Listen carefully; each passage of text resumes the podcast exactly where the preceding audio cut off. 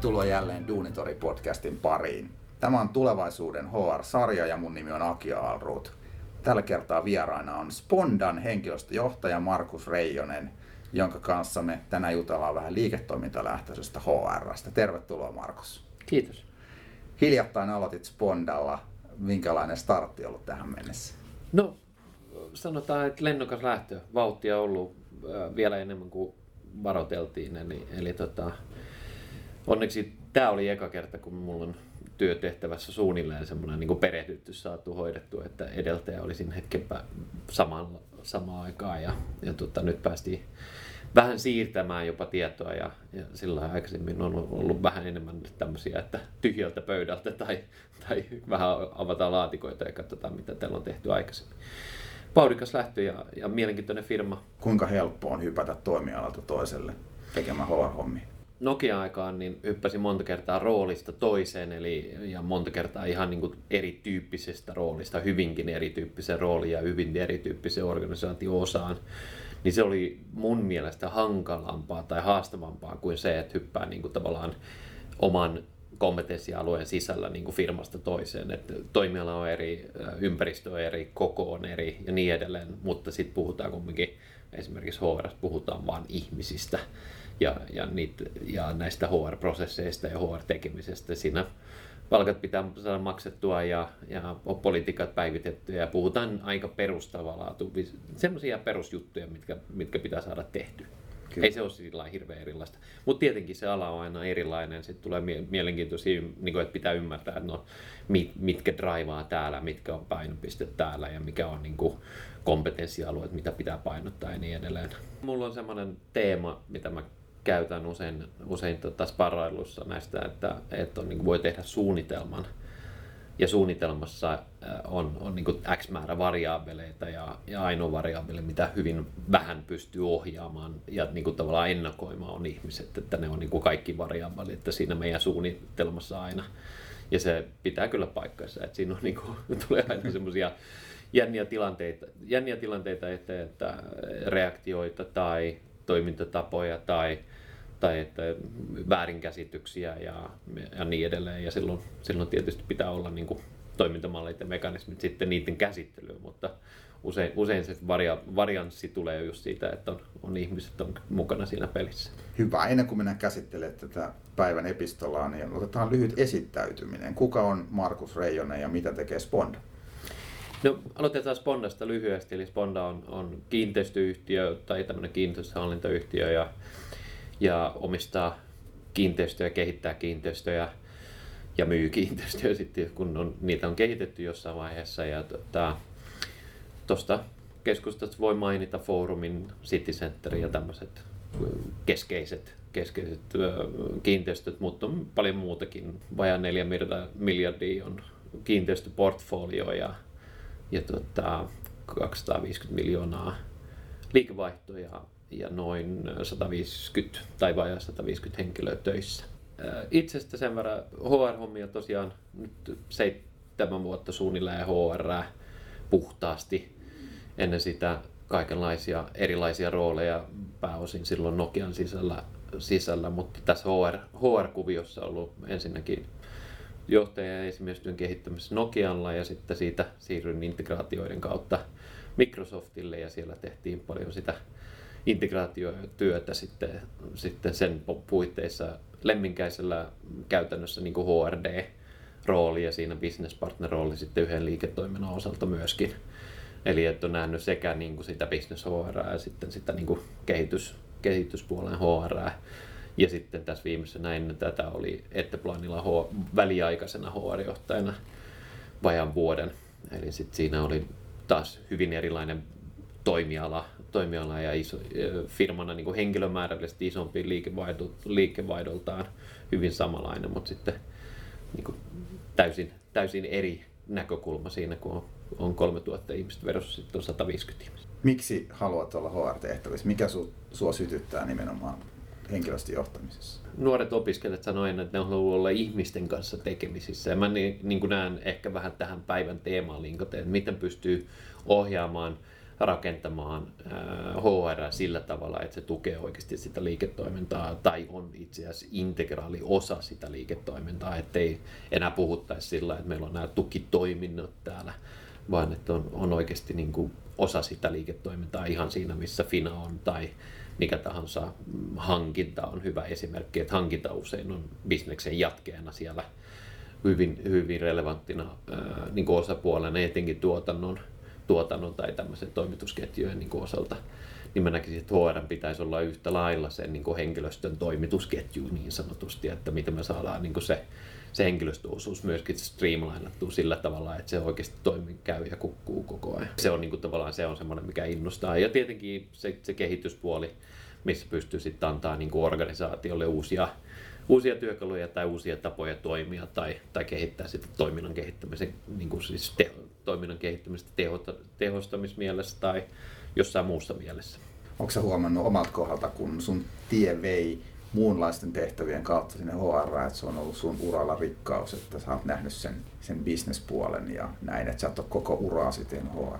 No mä luulen, että no se on sen takia mä oon HR itse asiassa, koska mut on ihan niinku rekrytty aikoinaan sillä, sillä ajatuksella, että on joku, jolla on niinku kenttätuntemusta kirjaimellisesti näillä sanoilla. niin, niin, tuota, niin, että on joku, joka on ollut ulkona, ulkona siellä kentällä ja tehnyt oikeasti niin kuin esimiestyötä ja muitakin rooleja ja ha, tavallaan nähnyt minkälaisia haasteita niin kuin sen päivittäisessä, minkälaista, niin kuin, mitä tulee päivittäisessä työssä esimiehelle vastaan, mitä he näkee, mitä he tarvitsee, minkälaista tukea. Ja usein puhutaan tosi yksinkertaisista asioista, että on, on, on niin kuin, mikä on itsestäänselvyys ehkä jollekin, niin se voi olla nuoremmalle esimiehelle voi olla ihan täysin niin kuin epäselvää, että miten, miten edes niin kuin, pidän kehityskeskustelun. Alkaen siitä. Vaikka niissä itse on istunut, mutta sitten kun sun pitää itse fasilitoida se, niin se voi olla tosi hankala. Tai sitten näitä niin kuin manageritehtäviä tai tämmöisiä eh, vaikeampia esimistehtäviä, että puhuttelu tai sparrailu siitä, että jos hommat ei oikein rullaa, niin miten sä puhutut näihin hankaliin tilanteisiin. Jatkuvasti on puhuttu tästä liiketoiminta lähtöisyydestä. HR pitäisi tuottaa arvoa liiketoiminnalle ja niin edelleen, mutta jotenkin tuntuu, että jokainen puhuu siitä aiheesta vähän eri tavalla. Mm. Eli semmoista yhteistä määritelmää ei ole olemassa. Enkä mä nyt sultakaan odota, että sun pitäisi pystyä räjäyttää se pankki, mutta mikä on sun määritelmä, mitä sä oot tottunut käyttää tälle liiketoimintalähtöiselle HR? Lähtökohta siihen, ehkä ei ole se, sinänsä semmoista määritelmää, mutta niin kuin lähtökohta siihen on se, että ymmärtää sen bisneksen tarpeeksi hyvin. Eli nyt käytän omaa esimerkkiä tässä, että jos mä oon kiinteistökehitysyhtiössä tai on suunnittelutoimistossa, jossa niin kuin voimavara on henkilöt ja kiinteistökehitysyhtiössä taas voimavara on sen niin kuin portfolio, ja sitten jos menee siitä taaksepäin vielä esimerkiksi sitten Nokialla tietysti voi ottaa esimerkkinä taas, niin kuin, että se tuote on, oli erittäin hyvä jossain vaiheessa ja niin kuin markkinavoimaa ja niin edelleen. Eli, eli ymmärtää se, että mikä sen business on. Eli ymmärtää, että mistä se raha tulee, missä sitä on, miksi se tulee, miten se toimii, mikä se mekanismi on, millä niin kuin oikeasti se talo, sen kyseisen talon tai sen kyseisen firman niin kuin homma toimii. Ja sitten se, mikä on niin kuin tärkeää, että ymmärtää niin kuin ihan talousosuudet esimerkiksi sillä tasolla just, että ymmärtää, että mikä on relevantti mittari sille liiketoiminnalle, eli millä tavalla sitä liiketoimintaa niin kuin mitataan, onko se menestynyt vai ei. Se, että se tuottaa kliseinen lause, että se, se, että se tuottaa lisäarvoa tai tai, tai tuottaa arvoa omistajille, niin ei ole välttämättä se, millä motivoidaan niin kuin henkilöstöä, mutta ei ole myöskään välttämättä se, millä mittaroidaan, että miten hyvin se business oikeasti toimii, koska silloin siellä on bisneksessä on niin kuin paljon enemmän niitä mittareita myöskin. Ja ne on, niiden ymmärtäminen on, ei tarvi osata niitä eikä tarvi niin kuin pystyä ohjaamaan sitä, mutta sen verran, että käsittää, että mikä, on, niin kuin, mikä se ero on tässä versus siinä toisessa toiminnassa tai jossain toisessa bisneksessä. Ja sitten tietysti ymmärtää sen, niin kuin, tavallaan sen liiketoiminnan johtajan niin kuin arkipäiväiset haasteet. Että missä hän, niin kuin, mitkä on ne jutut, mitä hänellä on pöydällä Ei hän välttämättä joka päivä ehdi ajattelemaan, että mikä meidän henkilöstöstrategia on ja kuinka paljon koulutusta on henkilöiden toimitettu ja, niin, tai toteutettu ja niin edelleen, vaan että hänellä voi olla ihan erilaiset paineet siinä niin päällä koko ajan. Kuinka paljon se on yleistä bisnesosaamista ja kuinka paljon se on tämmöistä kontekstisidonnaista, organisaatiokeskeistä se osaaminen, mitä vaaditaan? No kyllä mä näen, että se on niin kuin enemmän, enemmän, tota, enemmän sillä että sun pitää ymmärtää niin kuin just siitä kontekstista tavallaan, että, että tässä kontekstissa tämä tarkoittaa tätä. Tässä kontekstissa, jossain toisessa kontekstissa se tarkoittaa jotain muuta. muuta. Mun mielestä se on niin kuin kriittisin, että sä pystyt niin kuin tavallaan siinä ymmärtämään siinä tilanteessa – ei se liiketoiminnan johtaja pysty antaa sulle yhtään enemmän fiksumpia HR-vastauksia kuin sinä itsekään, vaan sun pitäisi pystyä niin kuin kuulemaan häntä niin, että hei, että mikä on hänen ongelmansa ja sitten siitä niin kuin miettiä, että mikä on se ratkaisu, mitä HR voisi siihen tarjota. Ja sitten tietysti vähän ehkä, mitä mä aina perään kuulutan, että miten se myydään sinne. Eli tavallaan miten mä kerron sille henkilöstö, sen henkilöstöhallinnon tai HR näkökulmasta – että mitä se bisnesjohtaja voisi oikeasti tarvii. Niin, että hän, se on hänen kielellään kerrottu. Siellä pitää olla ihan, tämä on investointi, se maksaa tämän verran, sen takaisinmaksu tavallaan tulee siitä, että sulla tulee näin ja näin ja näin hyödyt. Tai alkaen siitä, että pitää tehdä, täyttää lakisääteisiä kohtia, että et joudu vankilaan, et joudu vankilaan, et joudu vankilaan. Eli tavallaan siis monesta näkökulmasta voi, voi niin miettiä sitä. Ja etenkin silloin, jos on tämmöisiä haastavia tilanteita niin kuin yrityksissä on, että joskus joutuu käymään YT-keskusteluja ja tämmöisiä, niin ihan alkaen siitä, että tehdään asiat by the book. Tiedetään, että varmasti on asiat hoidettu niin kuin pitää hoitaa, koska siitä aika nopeasti voi tulla tämmöisiä omille kontoille tuomioita, mikä ei ole hirveän kiva. Mutta jos puhutaan niistä positiivisista puolesta, niin silloin se on sen myyminen, eli tavallaan myydä se, mitä me ollaan tekemässä. Mä niin kuin ajattelen sen sillä tavalla, että jos mä olisin yrittäjä, niin, tai käännän sen mun työn niin, että jos olisin yrittäjä, niin kuvittelisinko, että asiakas ostaisi tämän palvelun, tai jos olisin asiakas, niin ostaisiko asiakas tämän minun tekemisen palveluna. Eli tavallaan tämmöinen oma minä, minä itsenäisenä yrityksenä yrityksen sisällä, että onko tämä jotain semmoista, mistä joku haluaisi maksaa, tai ainakaan sen niin kuin, jonkunnäköisen palkan verran että jos tämä maksaa tämän verran yritykselle, niin olisinko valmis itse investoimaan siihen. Jos ajatellaan sillä sitä, mä käytän vielä sitä myyntiprosessia esimerkkinä, että jos mä haluan nyt myydä jotain jollekin asiakkaalle, niin eihän se toimi niin, että mä soitan randomilla jollekin, niin kuin jotkut ehkä olettaa, että se toimii, kun ne soittelee niitä soittopuolella tai näitä myyntipuolella. Mutta ne soittaa niin kuin kysyy, että haluatko ostaa tämmöistä palvelua, niin eihän se ei siitä tule mitään. Vaan sehän on etenkin tämmöisen, niin kuin, ajatellaan niin kuin strategisen niin kuin myynnin niin kuin ydin on se, että sä tunnet sen tarpeen. Eli sä oot kuunnellut sitä liiketoiminnan johtajaa, mikä tarkoittaa sitä, että sä oot päässyt sinne keskustelemaan hänen kanssaan. Eli tavallaan sun pitää luoda se ymmärrys sitä kautta, että sä tapaat heitä, sä kuuntelet heitä, kysyt heiltä ja, ja etenkin kysyy. Eli kysy kysymyksiä, kuuntele mitä sieltä tulee vastauksena. Yritän niistä vastauksista tavallaan poimia ne, mitkä on relevantteja kipupisteitä niille, niille liiketoiminnan johtajille. Ja sitten kun sulla on ajatus siitä, että hei, että tämä voisi olla jotain, mitä he tarvitsee, niin sitten mennä myymään sitä tai niin kuin tarjoamaan sitä, mutta niin, että kertoo sen niin, että sen sijaan, että sanoo, että hei, mulla on nyt tässä niin tämä ratkaisu, että mitä tykkää, niin sitten ei välttämättä ymmärrä, että se on ratkaisu siihen ongelmaan, vaan sä menet ensin kertomaan, että hei, sulla on tämä ongelma, onko se edelleen olemassa? No on olemassa. No, mulla on tämmöinen ajatus, että mitä jos me tehtäisiin näin ja näin näin, jolla me voitaisiin tavallaan ratkaista se ongelma. Eli tavallaan mennä sinne ytimeen siihen, mikä on se kipupiste. Koska se, että jos vaan niin kuin blankona yrität jotain laajaa, mikä varmaan ratkaisee kaikki ongelmat sinänsä, mutta jos se toinen osapuoli ei sitä ymmärrä, niin se on ihan niin kuin perusmyyntityö perusmyöntityötä, että, että pitää saada vaan se agenda myytyä, mutta se pitää sen lisäarvon kautta tulla.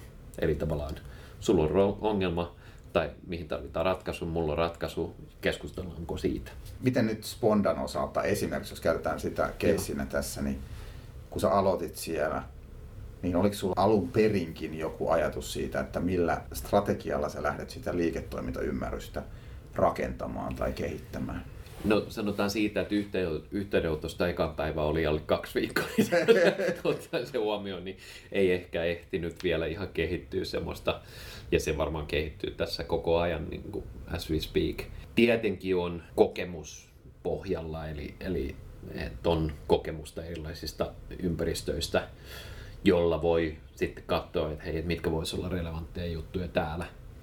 Ja tietenkin ihan niin kuin sitten varmaan kuten monilla muillakin ammattialoilla tai, tai muissakin ammateissa, että kun on tehnyt sitä hommaa jonkun aikaa, vaikka ei nyt ole niin kuin mikään superosaaja tai guru missään, niin kyllä se niin kuin tavallaan aika nopeasti näet ne niin kuin perusongelmat, mitkä jos siellä on sen tyyppisiä, että hei, tuossa on kehityspaikka, tuossa on kehityspaikka, tuossa on kehityspaikka. Ja, ja sitten lähtee aktiivisesti vaan rakentaa sitä, miten pystytään niitä ratkomaan. Meillä on esimerkiksi se, että jos tarvii kehittää prosesseja tai järjestelmiä, niin, niin tietenkin pitää ensin ymmärtää, että okei, missä me ollaan tällä hetkellä. Ja sitten kehittää sitä systemaattisesti siihen, että, hei, että tämä on se tahtotila, missä meidän pitää, tai niin missä me nähdään, että meidän pitäisi olla tällä, tämän tyyppisessä bisneksessä voi, hyvä esimerkki voi olla tässä, meitä on, on tota, pari ihmistä hr ei ole mitään fancy jätti hienoa workday tai vastaavanlaista järjestelmää, eikä sinne varmaan semmoista voi edes ottaa, koska se hintalappu on vaan niin kuin, siis se ei ole suhteutettu siihen niin kuin henkilöstömäärään niin kuin järkevää välttämättä. En sano, että, että ei voisi olla, mutta ei välttämättä ole niin kuin se paras ratkaisu siihen. Niin silloin pitää miettiä sitten, että no millä me pärjätään, mikä on se minimi, millä me pystytään niin kuin menemään eteenpäin ja sillä, sillä, tai mikä on minimi, mikä, mikä on optimi ja mikä olisi niin kuin semmoinen niin fansei, mikä löytyy ja sitten hakea sitä ratkaisua siltä väliltä. Ja se on just taas se dialogi sit sen liiketoiminnan kanssa, että hei, että mitä me oikeasti tavoitellaan. Varmaankin uutena työntekijänä, uuteen firmaan, uuteen positioon, niin riittävästi FaceTimea eri sidosryhmien kanssa, niin se on varmasti semmoinen, semmoinen sääntö, Joo. mikä ei koskaan mene hirveän pahasti pieleen ainakaan. Joo, ja sitten semmoinen erittäin paljon arvostamani neuvo, minkä sain aikoinaan, kun tulin rakennusmaailmaan, niin sieltä CFOn kanssa istuin alas ja, ja tota, herra Salonen sanoi, että, että, tota, että älä kontaminoidu. Niin kuin hyvällä, hyvällä tavalla tietenkin ja, ja niin kuin tarkoittaen sitä, että, että älä ota annettuna tiettyjä asioita, vaan niin kuin haasta mielessä, että hei, että onko tämä fiksuin tapa tehdä näin. Ja sitten jos joku sanoo, että ollaan aina tehty näin, niin tavallaan niin kuin, että kannattaa hyvällä tavalla niin kuin haastaa niitä, että ei välttämättä, niin kuin, se ei ole välttämättä paras tapa, vaikka silloin on aina tehty näin. Onnistuuko se enää kuuden kuukauden jälkeen vai onko siinä, kontaminoituuko siinä välttämättä, kun jotenkin sosiaalistuu tai jopa laitostuu sinne niin kuin organisaation tavoille kuitenkin aika nopeasti? No se on ehkä semmoinen tap, tai se on semmoinen, mitä pitää oikeasti niin kuin aktiivisesti työstää joka päivä, että ei, ei mene semmoiseen tilaan, että mä nyt vaan tuun tänne ja töihin ja teen näitä juttuja täällä ja sitten mä lähden kotiin, vaan kyllä se vaatii semmoista aktiivista tekemistä koko ajan henkisesti ja, ja siis tietenkin fyysisesti pitää tehdä jotain sillä, niillä asioille, mitä pitää kehittää. Mutta kyllä se on, kyllä se on, vaatii niin kuin paljon investointi, henkistä investointi, energiaa, se vaatii paljon olla se jäärä, joka siellä niin kuin uudelleen ja uudelleen kysyy, että eikö meidän kannattaisi ehkä tehdä jotain muuta tai katsoa edes vaihtoehtoja. Ja mä nyt on sellainen luonteelta niin tämmöinen jatkuva kehittäjä, eli, eli koko ajan ei, ei ole semmoista, mulla ei ole semmoista tilaa, että nyt, nyt mä oon tehnyt täydellisesti ja nyt mun voin antaa kaiken olla. Semmoista ei ole olemassa ja, ja, ja kaikki, jotka on huippuja omalla alallaan, niin, niin niillä monella on just tämä sama ajatus, että aina voi parantaa työelämässä ei nyt niin tarvii niin ihan väkisin joka päivä löytää jotain parantamista, mutta jos jotain pieniä juttuja koko ajan miettii tai isompia kompleksisia asioita niin pitää mielessä, että hei, että olisiko jotain muuta keinoa tehdä tätä ja niin kuin haastaa sitä tavallaan nykytilaa. Ei niin, että tehdään vain muutoksia muutoksen takia, mutta enemmän niin, että ollaanko me niin mietitty tätä kertaakaan, että hei, että onko tämä oikein paras tapa tehdä tätä. Kyllä, kyllä. HR on aika usein se, että jaetaan se kehittämispuoli ja se rutiinipuoli kahteen kategoriaan, ja. eikä välttämättä ymmärretä, että miten me voitaisiin kehittää niitä rutiineja, automatisoida niitä, ja. tehostaa prosesseja. Että ihan jokaisessa yksittäisessä tehtävässä voisi olla jotain parannetta. Ihan varmasti, ja, ja mä luulen, että siellä puhuttiin tuossa alustusosuudessa jo siitä robotiikasta ja muista. Ja, ja, tota, ja tietenkin kun keskustelu, niin kuin paljon keskustelua on siitä robotiikasta ja automatisoinnista tai yksinkertaistamisesta, niin paljonhan on just siellä rutiinipuolella tai operatiivisella puolella, palkkaajupuolella, mitä tahansa tämmöisiä puhutaan järjestelmistä ja miten paljon pystytään automatisoimaan järjestelmissä, miten paljon niin kuin itse pystyy tekemään niin kuin, jos henkilön osoite muuttuu, niin pystynkö tosi yksinkertaisella tavalla mennä sen muuttaa järjestelmään itse pankki, niin kuin toi pankkitilin numero tai mikä tahansa tämmöinen. Ihan nämä on niin perustavaa olevia juttuja, että monessa paikkaa ne toimii sillä että sulla on vaan niin kuin avaat järjestelmää, bling bling, päivitä sen ja sitten joissain paikoissa on niin, että pitää se kumminkin lähettää jonnekin ja pyytää, että joku päivittää ja sitten siinä menee aikaa, että sitä päivitetään ja niin edelleen. Siinä operatiivisella puolella on tosi paljon niin kuin semmoista, mitä voi, voi varmasti tehostaa merkittävästi. Ja, jo, ja sielläkin on jumpattu sitä, mutta oot oikeassa jo, että usein niin kuin HRD, etenkin HRD niin kuin tavallaan niin nähdään niin kuin tavallaan tämmöisenä just vaan sitä johtamiskouluttamista tai jotain niin kuin jonkun tietyn alan tai, tai osaamisen kouluttamisena tai kehittämisenä, organisaation sparrailu ja niin edelleen.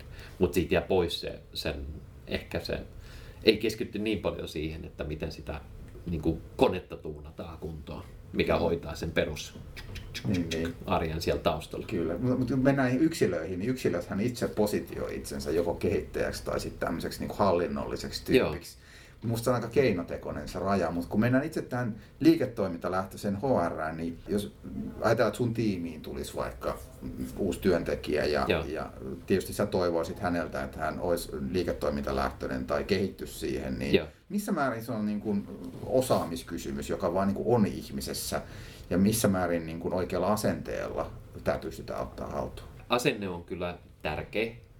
Mun mielestä se on niin kuin, no, mulla on tämä tavallaan ajatus, että jos sä tuut oikealla asenteella johonkin, niin sä aina pystyt niin pärjää sillä että, että ottaa sen, että hei, että no se Peppi asenne, että, että, että, että hei, tämä hei, tää on kiva, tämä näyttää hienolta, mä en ole koskaan tehnyt tätä, mä oon varmaan tässä tosi hyvä. Niin sitten jos sä otat sen asenteen niin joka päivä, niin silloinhan se tietysti on, moni asia on paljon helpompaa, eli asenne on tosi tärkeä. Mutta kyllä mä näen siinä, että se niin tavallaan se ymmärrys ja sitten se taito, käytiin sitä vaikka sitä yrityksen kokoa ja, ja bisnestä ja tavallaan niin kuin ansaita logiikkaa esimerkkinä. Että kyllä se niin kuin on paljon siitä, että niin kuin ymmärrys sille, että mitä se bisnes on, niin on tosi paljon iso osa sitä. Eli asenne ja ymmärrys ja joissain määrin sitä taitoa, mutta sitä taitoa voi treenata. Eli jos mulla ei ole niin kuin liiketoiminnan, vaikka FINA-koulutusta, mulla ei, mä en ymmärrä liiketaloutta, sä voit opiskella sitä. Sä voit opiskella sitä sille tasolle, että sä, susta ei tule ehkä kirjanpitäjä tai kontrolleria, mutta sä pystyt ymmärtämään sen sillä tasolla, että sä tiedät, että mistä raha tulee, minne se menee, missä sitä kuluu ja, ja niin kuin se niin kuin. Eli tavallaan semmoinen niin kuin taito on opittavissa sille tasolle, mitä HR yleensä tarvitaan, siis siitä muusta ympäristöstä. Puhuttiin aiemmin, tai sä kerroit, että miten sä hr oot pyrkinyt tukemaan liiketoimintaa ja, ja säilyttää semmoisen liiketoimintalähtöisen mindsetin, mutta ää, joskus itse on törmännyt semmoisiin tilanteisiin, että vaikka HR yrittäisi päästä läpi harmaan kiveen, niin siellä sitten business-puolella niin, niin jotenkin ei ole otettu sitä apua vastaan tai, tai koettu jotenkin, että hei, pysykää nyt suutarit siellä lesteessänne, että älkää tulko tänne heilumaan. Niin jos heitetään se pallo sinne bisnespuolelle, niin miten business ihmiset voisivat ottaa HR-ammattilaiset paremmin huomioon tai tukemaan sitä vuoropuhelua ja yhteistyötä? Tärkeää on, on niin kuin ymmärtää se, että, että mitä hyötyä siitä HRstä voisi olla. Ja siinähän tarvii tietysti ymmärtää, että mitä tehdään, miksi tehdään, millä tavalla sitä tehdään. Sitä HR-taukkaa, siis puhutaan ihan niin perusprosesseista. Eli tavallaan jos on liiketoiminnan johtajana siellä tai joku vaikka toimari, niin olisi niin kuin tosi tärkeää ymmärtää, että miksi se HR on, on, on niin kuin tivaa jotain jonkun tiettyjen asioiden perään ja miksi se on niin hankala tässä asiassa ja tuossa asiassa. Eli tavallaan päästä kiinni siihen, niin kuin, ei tarvitse mennä ihan niin kuin taas, taaskaan mihinkään detaljitasoon, mutta yhtä lailla siinä, missä toimari tai liiketoiminnan johtaja olettaa, että mä ymmärrän hänen bisnestään, niin hänen, hän voisi kääntää katsetta ja, ja niin kuin kuunnella, että minkä takia HR puhuu tietystä asioista tietyllä tavalla. Taas mennään kääntäen. Ymmärrys ja asenne. Asenne, on, asenne esimerkiksi on se, että jos halutaan, että HR on liiketoimintalähtöinen ja ymmärtää sitä bisnestä, silloinhan sun pitää ottaa mukaan sinne, missä päätöksiä tapahtuu. Mä oon esimerkiksi nyt ollut just näissä rooleissa, missä on päässyt näihin johtoryhmiin mukaan, niin silloin kun on siinä, on se sitten niin kuin alemman tason johtoryhmä vai ylemmän tason johtoryhmä tai mikä, mikä management team se onkaan, niin siellä niin kuin tavallaan kun sä pääset keskustelemaan sen kanssa, heidän kanssa, jotka tekee niitä päätöksiä, niin silloin sä pystyt niin kuin näkemään sen päätöksentekoprosessin, kuulemaan, mitkä ne on niin kuin ne, ne niin kuin tavallaan kriteeristöt siellä. Ja sitten toisinpäin silloin että ainoa tapa menestyä oikeasti liiketoimintakykyisenä HR on, on niin kuin, tai liiketoimintalähtöisenä HR on olla siellä niin kuin, mukana niissä, niissä ö, tota, keskusteluissa. Ja silloin se, sen just sen harmaan kiven läpi pääsee sillä, että sut kutsutaan sinne, eli sut otetaan mukaan. Eli tavallaan jos ajatellaan niin HR-näkökulmasta, se on ymmärrystä ja asennetta, ja sitten siellä liiketoiminnan puolelta ymmärrystä ja asennetta myöskin. Eli asenne voi olla se, että Microsoftilla oli yksi liiketoiminnan tai supply chain puolen vetäjä, joka oikeasti sanoi suoraan, että hän ei aloita kokosta ilman HR. Piste. Eli tavallaan siinä, missä hän odottaa X, Y ja Z liiketoiminnan vetäjää tai, tai niin bisneksen niin puolen edustajia, niin hän odottaa yhtä lailla HR-huoneeseen ennen kuin aloittaa. Eli tavallaan se idea on, että kaikki, jotka on siinä mukana, on, on omalla tavallaan samanarvoisia henkilöitä. Joskus on nähnyt, että HRlle annetaan jorussa se viimeinen 10 minuuttia, kun aika loppuu kesken, niin pyydetään, että lähettää presentaation jälkikäteen. Mutta se saattaa olla hyvinkin evoluutiomainen, että jossain vaiheessa se voi olla, että puhutaan jostain bisnesasiasta, sitten yhtäkkiä sillä HRL onkin puheoikeus vaikkapa firman operatiiviseen toimintaan. Joo. Koska se, eikö se ole aika siilomaista se ajattelu vielä on. tänä päivänä, että hei, että nyt sä puhut siitä HR-jutusta, ja, ja edellisessä Deloiten tutkimuksessa, jos puhuttiinkin, että miten huonosti toimii tiimiinä johtoryhmä, Joo. niin mun mielestä HR voi ottaa hyvinkin näkyvän roolin sieltä parhaimmin. Joo, ja tämä on, tää on itse asiassa, voin, voin ihan sanoa, että sain, on saanut siitä palautetta, että rohkeammin ja vahvemmin pitäisi tulla, niin kuin, etenkin sitten kun se on se pyörän pöydän tuoli tai minkä mallisen pöydän tuoli sitten onkaan annettu, niin, niin tota, että voisi vielä niin kuin rohkeammin tulla sieltä. Ja silloin, siitä, silloin se menee siihen, että se HR ei ole vaan sitä omaa slottia, vaan HR on osa sitä liiketoiminnan keskustelua ihan niin kuin kaikki muutkin johtoryhmän tai sen ohjausryhmän, management-tiimi, mikä tahansa sen niin kuin foorumin jäsenet on. Eli tavallaan pitää myöskin pystyä sitten ja uskaltaa nousta sinne ja haastaa ja kysyä niitä ehkä potentiaalisesti tyhmiä kysymyksiä, että hetkinen, miksi me tehdään näin koska jos mä en tiedä, niin eihän mä tiedä, miten mä ohjaan HR, jos mä en niin kuin, ole ymmärtänyt, että mikä on se niin kuin, pointti siellä tämän yksittäisen asian osalta. Hei, mennään vikaan kysymykseen. Joo. Mitkä on sun vinkit HR-ammattilaiselle, jotka haluaa menestyä nopeasti muuttuvassa toimintaympäristössä? Mitä tarvitaan lisää, mitä tarvitaan vähemmän? Sen voi nyt sanoa niin kuin varmaan suoraan, että, että jos on joku hanke, mikä on suunniteltu HR ja mietitty, että se kestää pitkään niin kuin tyyli vuosi tai yli tai jotain, että kestää kauan tehdä sitä ei HR-järjestelmä implementointi, mutta joku muu tämmöinen HR-prosessi niin tekeminen, niin sitten me ollaan niin kuin metsässä. Eli tavallaan siellä voi olla joitain asioita, mitkä pitää pitkän roadmapin kautta toteuttaa, mutta se ei voi olla niin, kuin niin että meillä on niin kuin semmoinen kolmen vuoden strategia, niin kuin jossa on niin kuin todella paljon milestoneja ja niin edelleen, ja sitten joku loistava tulevaisuus on siellä. Että ei ihan, ihan yhtä lailla kuin liiketoiminnassa, niin että se fokus pitää olla niin kuin lyhytaikaisen, siis strateginen tavoite voi olla niin kuin pitkäaikainen, mutta sitten ne niin kuin, tavallaan tekemiset pitää olla semmoiset tosi iteratiivisia, ja, ja niin kuin testaillaan mieluummin, kokeillaan jotain pientä ja viedään niin kuin sillä testa, testailen, testailen sitä eteen, eteenpäin hyvinkin ketterällä tavalla. E, eli muutos on kumminkin käytännössä muutos on pysyvää, niin kuin tälleen voidaan sanoa, että on koko ajan joku juttu muuttuu ja silloin esimerkiksi joku, teet jonkun laajan kompetenssikartoituksen ja sitten määrittelet jokaiselle roolille erilaiset kompetenssikartat ja niin edelleen. Ja silloin kun se on tehty, tarkat kompetenssikartat jokaiselle roolille, niin, niin sitten tota, voi kysyä ensinnäkin, että mitä sillä tehdään onko se myyty liiketoiminnalle niin, että ne ymmärtää, mitä sillä pitää tehdä, mutta jos pistetään sekin vielä sivuun, niin sitten, että, että jos siihen menee kumminkin X aikaa, niin siinä vaiheessa on ainakin pääosassa bisneksiä ne roolit aika paljon muuttunut.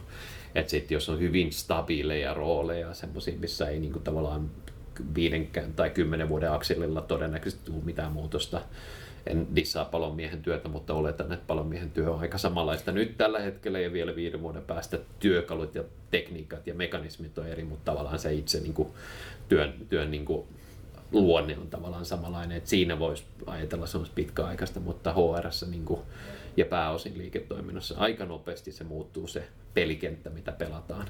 Eli tavallaan HR pitää olla niin kuin, kykenevä mennä sinne niin kuin, periaatteet, käytännöt, siis tämmöiset politiikat ja tämmöiset voi olla periaatteessa samanlaiset, mutta, mutta se itse tekeminen pitää olla ketterää ja sillä että pystytään joustaa, joustaa, joustavasti muuttaa niitä niin kuin tekemisiä sen mukaan, miten, miten se bisnes muuttuu. Mä väitän, että monessa HR-organisaatiossa se responsiivisuus on vielä aika harvoin niiden merkittävien kriteerien joukossa, kun määritellään, että mitä asioita meidän pitää ottaa huomioon. Et, et enemmänkin edelleen puhutaan mun mielestä siitä, miten tämä skaalautuu ja niin kuin näin, että on erilaisia skenaarioita siitä, Joo. että miten tämä pitää skaalautua, mutta se, että miten me rakennetaan semmoisia adaptiivisia systeemeitä, jotka maailman muuttuessa ei tarkoita sitä, että meidän pitää aina räjäyttää ne niin kuin palasiksi ja koota uudelleen, vaan että siinä on sitä riittävää notkeutta. Varmasti ollaan niin kuin vahvasti matkalla sinne notkeampaan puole, niin kuin notkeammalle puolelle ja, ja paljon on, on niin kuin seurannut, mitä yritykset tekee tuolla tontilla ja ollaan siellä Notkiassa ja, ja paljon on Agile HR-tyyppistä niin kuin keskustelua ja tekemistä agendalla. Ja silloin päästään tietysti semmoiseen, että niin kuin ymmärrät, on niin kuin tavallaan se ajatus siitä, että jos, jos, jos niin kuin liiketoiminta alkaa kääntyä, niin HR on niin kääntynyt niin kuin tavallaan siinä, että pitäisi olla sillä ketterä tai nimble niin kuin siellä organisaatiossa sillä tavalla, että hei, että meillä on niin kuin, tavallaan se, me ollaan niin kuin vähintään yhtä nopeita tavallaan siinä kääntymisessä kuin se liiketoiminta. Koska sitten kun se ensimmäinen niin kuin askel, missä jäädään niin kuin jälkeen, niin sitten ollaan auttamattomasti jäljessä. Niin se on tavallaan, että pitäisi olla pystyä juoksemaan niin, niin näppärästi, että, että tota, pysyy koko ajan siinä. Ja ainoa tapa tehdä sitä on, on just, että ei tee liian niin järeetä tai liian niin kuin siitä, tai vaikeeta, mutta liian niin kuin, syvälle menevää niin kuin paalut, tähän paalutettuun juttuun, vaan se, että, että pitää olla niin kuin, miettiä, että okei, että millä on relevanssia, mikä tuottaa lisäarvoa. Mä oon miettinyt sitä esimerkiksi toi, mitä on käytetty näissä Lean-hankkeissa, just tätä, että on must juttuja mistä ei tuot, mikä ei tuota mitään lisäarvoa. Ne on pakko tehdä ja ne on pakko myydä myöskin sit sille liiketoiminnalle niin, tämä on semmoinen, mikä on pakko tehdä. Me tehdään sen mahdollisimman kevyesti, mutta se on pakko tehdä ja te maksatte sen. Ja sitten on se lisäarvoa tuottava osuus, missä niin kuin tavallaan selkeästi on, pystytään näyttämään lisäarvo niin kuin sille bisnekselle, eli, eli tavallaan rekrytoinnin nopeus, rekrytoinnin niin kuin tavallaan prosessin, niin kuin esimerkiksi, että miten hyvin sitä saadaan streamlainattua.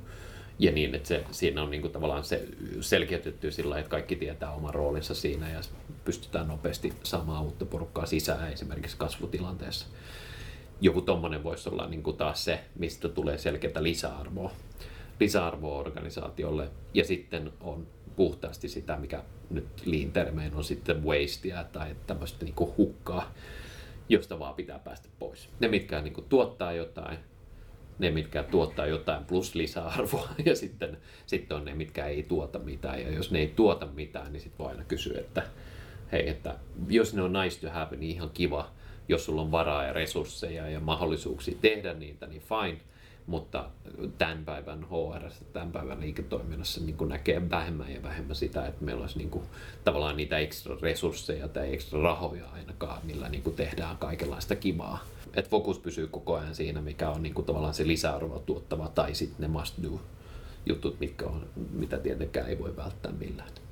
Jos ajattelee sillä, että nuorta nuorta henkilöä, joka, joka ajattelee, että mitä, mitä voisin tehdä tulevaisuudessa ja, ja monet puhuu siitä, että HR-työ on, on niin kuin kivaa ihmisten kanssa tekemistä, niin, niin kyllä se on tietysti vähän tällainen niin kuin, kyynisesti voi sanoa, että mieti kumminkin, että se on, siellä on paljon niin muuta kuin se ihan sen ihmisten kanssa tekeminen, mutta toisaalta sitten taas mä näen, että, että nämä tulee olemaan myöskin talo, niin kuin Fina ja, ja sourcing ja kaikki tämmöiset funktiot, jotka on niin kuin niitä corporate functions-tyyppisiä tai tämmöisiä tukitoimintoja, niin ne tulee, jos ne oikeasti siellä yrityksessä integroituu siihen liiketoimintaan, niin ne tulee olemaan tosi makeita paikkoja.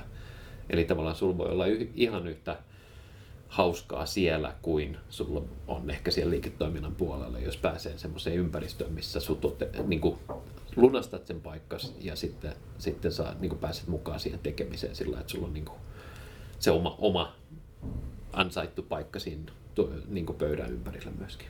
Tähän on hyvä lopettaa. Kiitos Joo. Markus haastattelusta. Kiitos. Tämä oli Tulevaisuuden HR-sarja. Oikein hyvää syksyä myös kaikille kuuntelijoille. Thank you.